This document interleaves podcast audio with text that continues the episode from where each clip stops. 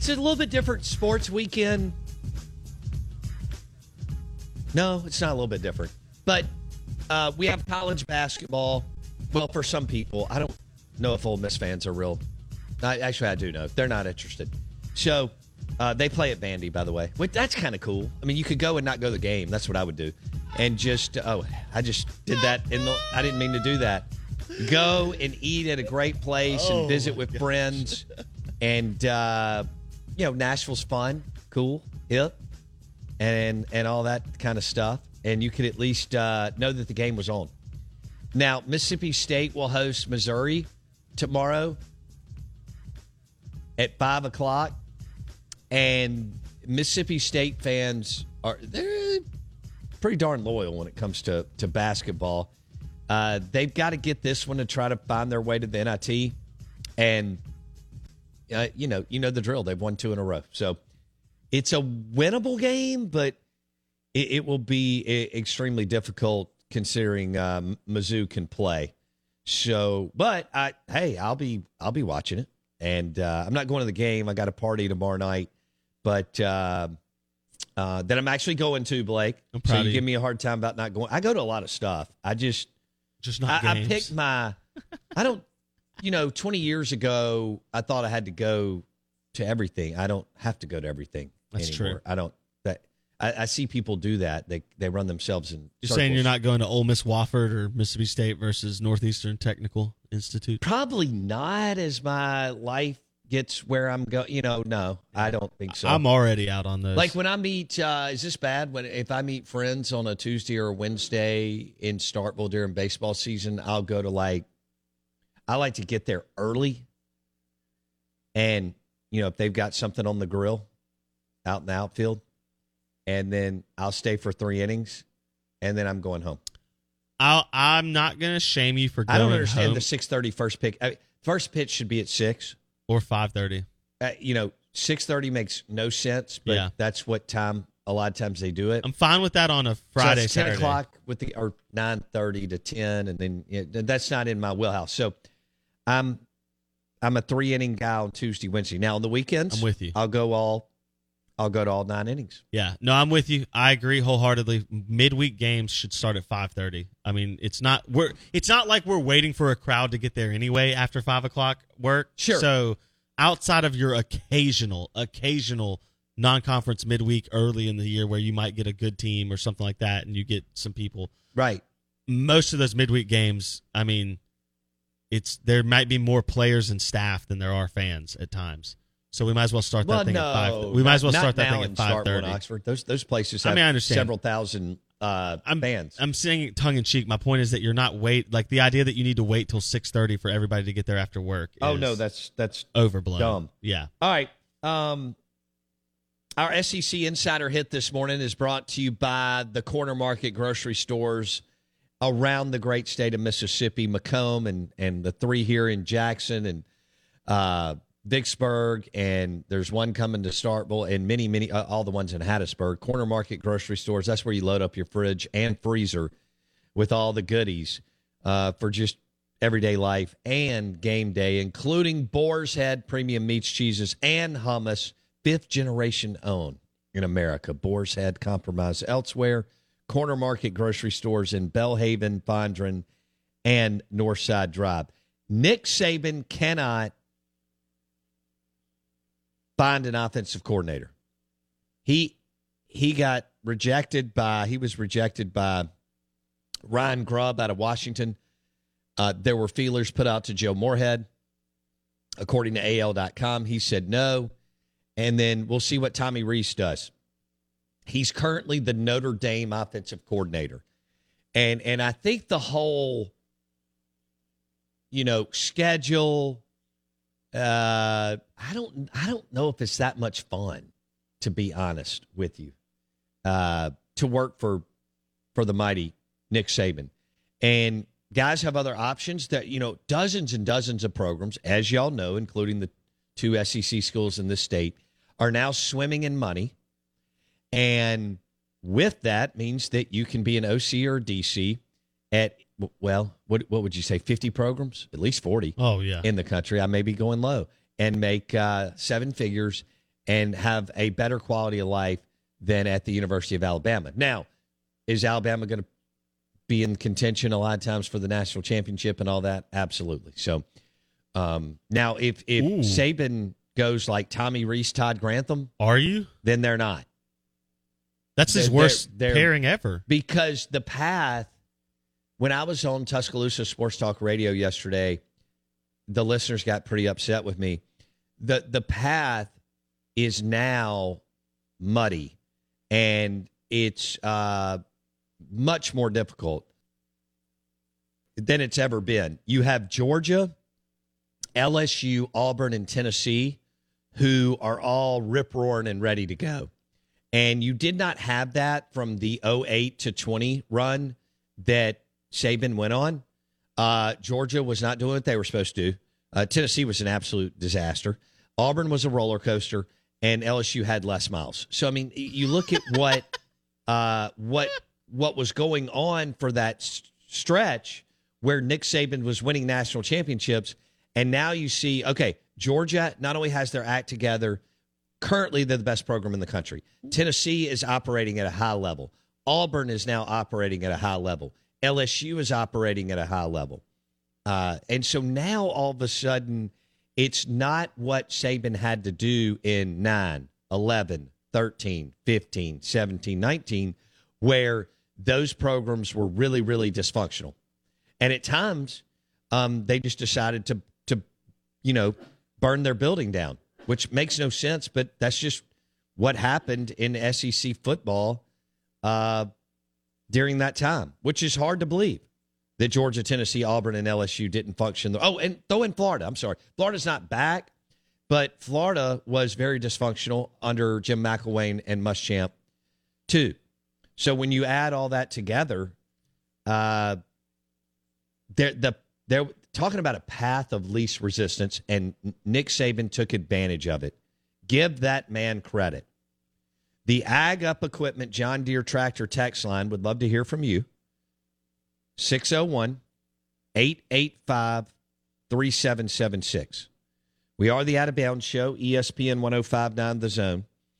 Uh, Jake Mangum will join us in studio for the nine o'clock hour. He's now with the Miami Marlins. We'll talk to him about, you know, getting traded, uh, where he's going, you know, in February, and kind of, you know, his thoughts. He had a he he was rolling with the Mets, got up to AAA, and got hurt. Uh, people thought he was going to get called up in the what's it called in September, Blake? Yeah, the postseason roster. Yeah. yeah. and and then he had I don't remember what it was, maybe a little bit of a back issue or something.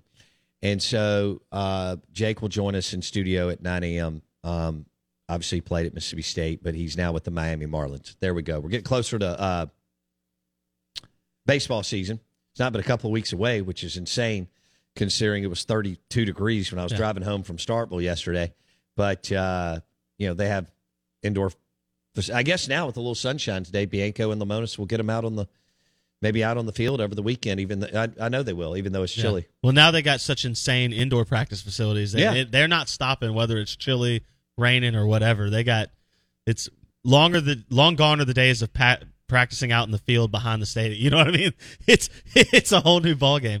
Um, I you know it's interesting what you were talking about, Saban. This whole we we just destroyed Tennessee for some of their botched coaching searches over the past years, and rightfully so. Derek Dooley. uh, Jeremy Pruitt and uh, even getting to Heupel sometimes. You know, it just everything.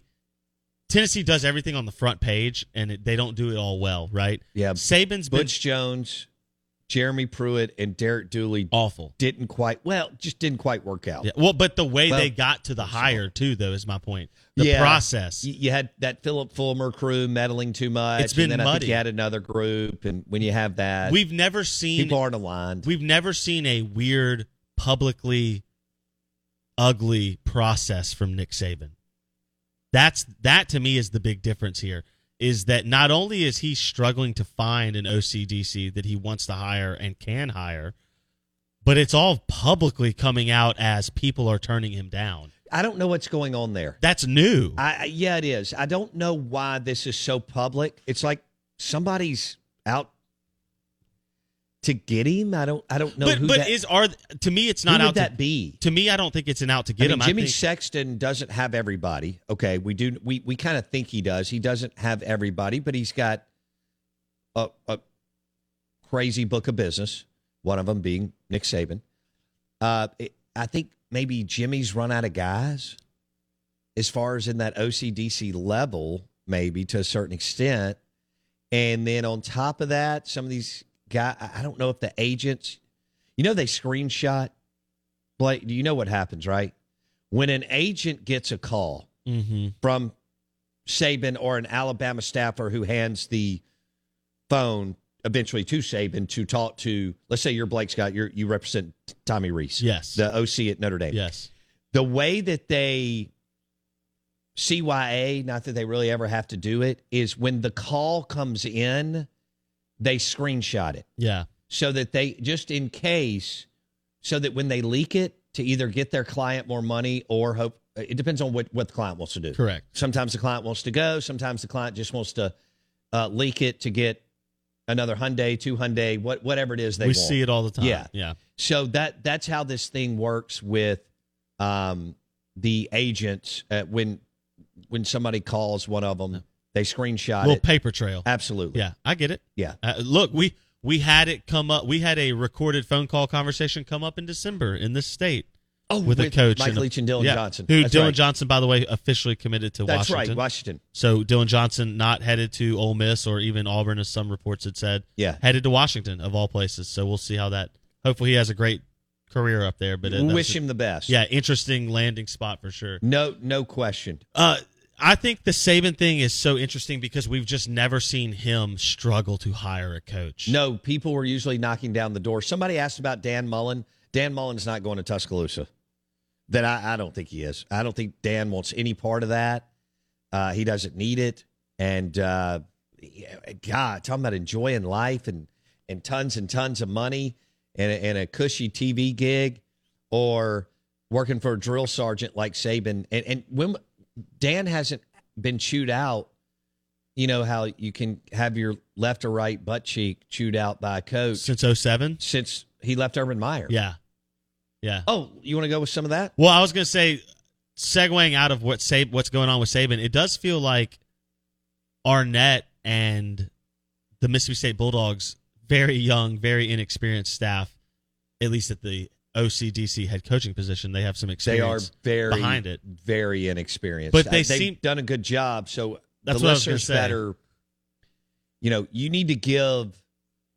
You need to give Zach Arnett a year to kind of learn on the job. I know he's made the right moves, but if you go six and six this year, you need to be happy. Yeah, Okay. This is a it is a young staff. You're following a legend who, you know, like we talked about, Blake, won like 155 games at three places that's hard to win. hmm And he is he and his crew are pushing the right buttons, but you need to have some patience. And I know there's no such thing as that in the SEC, heck no. but you know, Lane Kiffin's a veteran, Hugh Freeze is a veteran, Saban, Brian Kelly, Jimbo- Jimbo, yeah. even Sam Pittman to to that when you compare and uh you, you're going to need to I know you're excited and you should be but you're also going to need to pump the brakes if they go 6 and 6 win a bowl game go 7 and 6 I think that's a that's a hell of a like a a really big accomplishment for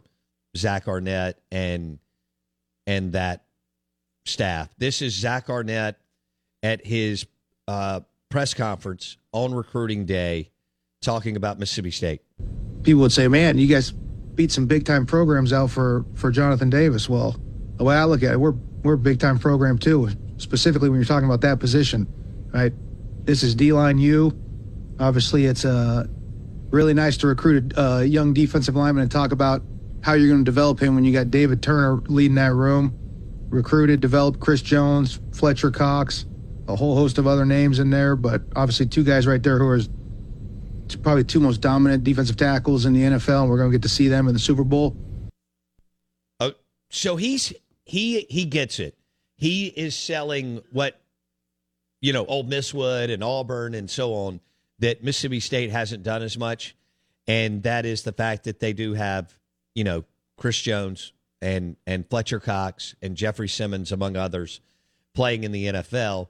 And he was, I think he was referencing Jonathan Davis, who signed late uh, over Ole Miss and and Texas. And he did hire David Turner, which was a really good hire. He is a veteran, by the way. Um, Turner's been in how many SEC? Mississippi State, Florida, and A and M. So that's uh, that's three different programs. You want somebody like that when the uh, when the stuff hits the fan on a Saturday, you know, in the third and fourth quarter, and you got to figure out what you're doing and on the fly. Blake, what was your takeaway on that? I think he, I, I think he gets, you know, where he's going. He's out, and you know what else? He's a he's a really good public speaker considering he's, he's new good. to the party. Yeah, I thought he's very. I think to me, does it mean anything? I don't know, but it certainly sure. means he's at least putting himself together and he seems to understand the process of being a head coach. And so that look, he hired a good staff. He seemed to have found people he wanted. The OC may have taken slightly longer, but now you look at what's going on at Alabama, you go, hey, at least we're not Alabama. at least we're not Saban's OC search. I think Arnett, to this point, has done everything right that he can.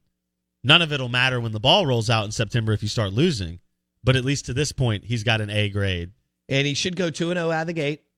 And, uh, and then we'll just kind of see what what happens from from there. Yeah, and now it looks like he at least won't play Texas and Oklahoma for two seasons. All right, let's talk one. about that real quick. Let me reset. Out of bounds 1059 The Zone ESPN, brought to you by the awesome Corner Market grocery stores in Mississippi. That is a Mississippi owned company. Corner Market grocery stores, Vicksburg, Hattiesburg, McComb, Jackson, Belhaven, Fondren, Northside Drive. Good morning.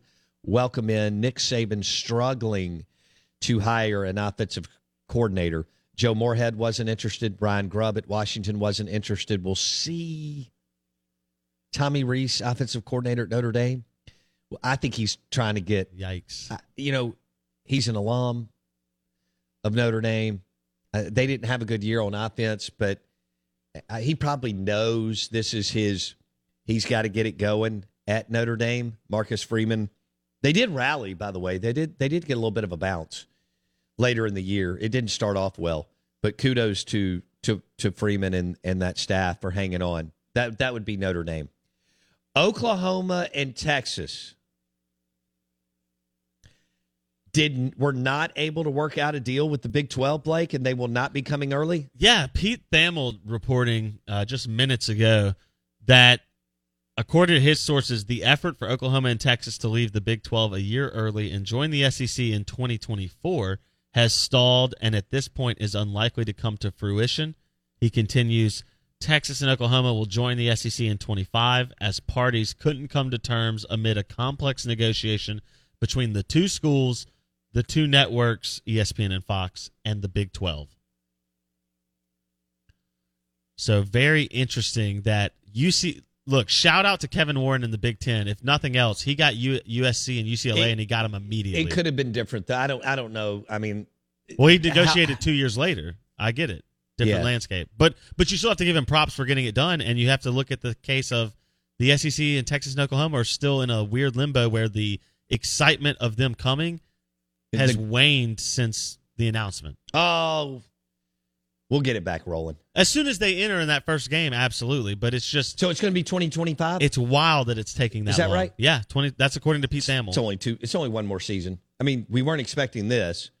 I think what we were shooting was twenty twenty four. Correct. Yeah, just one season. Um, hey, that's good for Oklahoma and Texas because they're going to take a hit. It's more time. Yeah, I mean, yeah. it's more time to understand that you're going to be uh, in a in a really really tough situation. Yeah, maybe that gives Sark. Uh, a chance. Steve Sarkisian at Texas. I mean, I don't think Venables is going to make it, but they're they're playing in a weak league, so they're the two uh, monster Uber recruiters. Maybe it gives those two an a little, yeah, a little bit better chance to yeah. to hang on to their jobs. You know what it does mean though is that Arch Manning doesn't play in the SEC until his third season in college. So that could be his red shirt sophomore, sophomore year yeah. or true junior. I assume barring injury, he won't play his freshman year. I would think he would redshirt.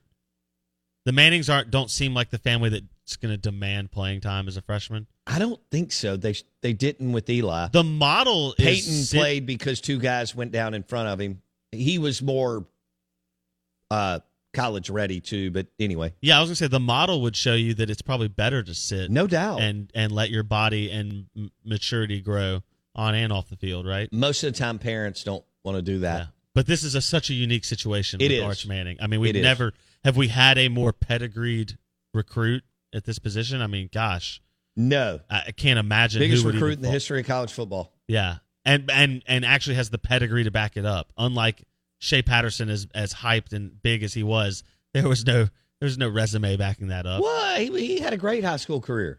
Yeah, I mean, he bounced around. he but- didn't have three decades of football knowledge put into him from birth till he graduated oh, high Oh, school. oh, I see where you're going. Okay, okay.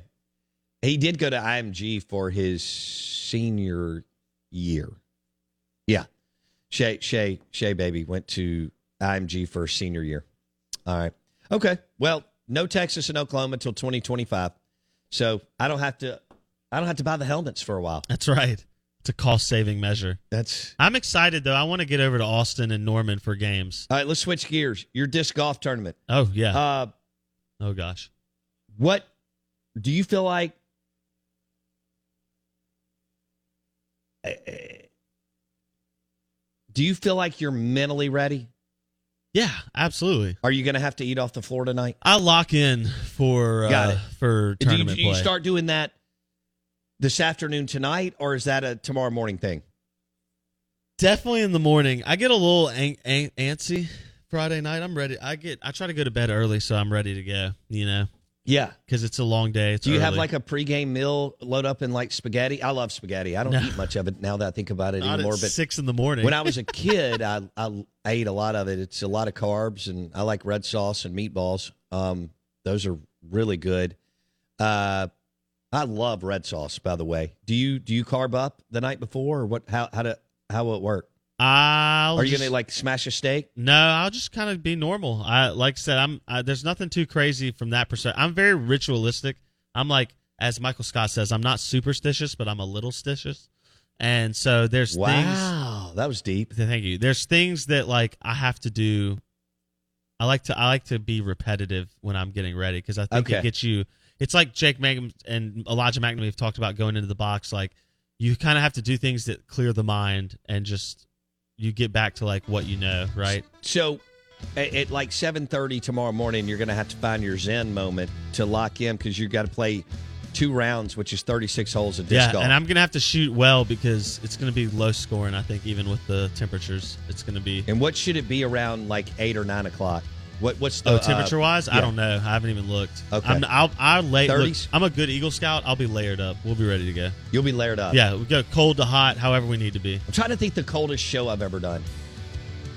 We did one from uh, down in Jackson outside when it was really cold and wet. What did it we was do? Windy. Where? It was at a hardware store. And uh, Oh yeah, Josh yeah, yeah. Raggio I, I was tell you what, when I was on the back kind of deck patio at Four Roses Bourbon eh, outside of Lexington, Kentucky, that was pretty chilly. But I'm trying. Oh, I remember one at Annandale for the Viking Classic. Hour number two coming up.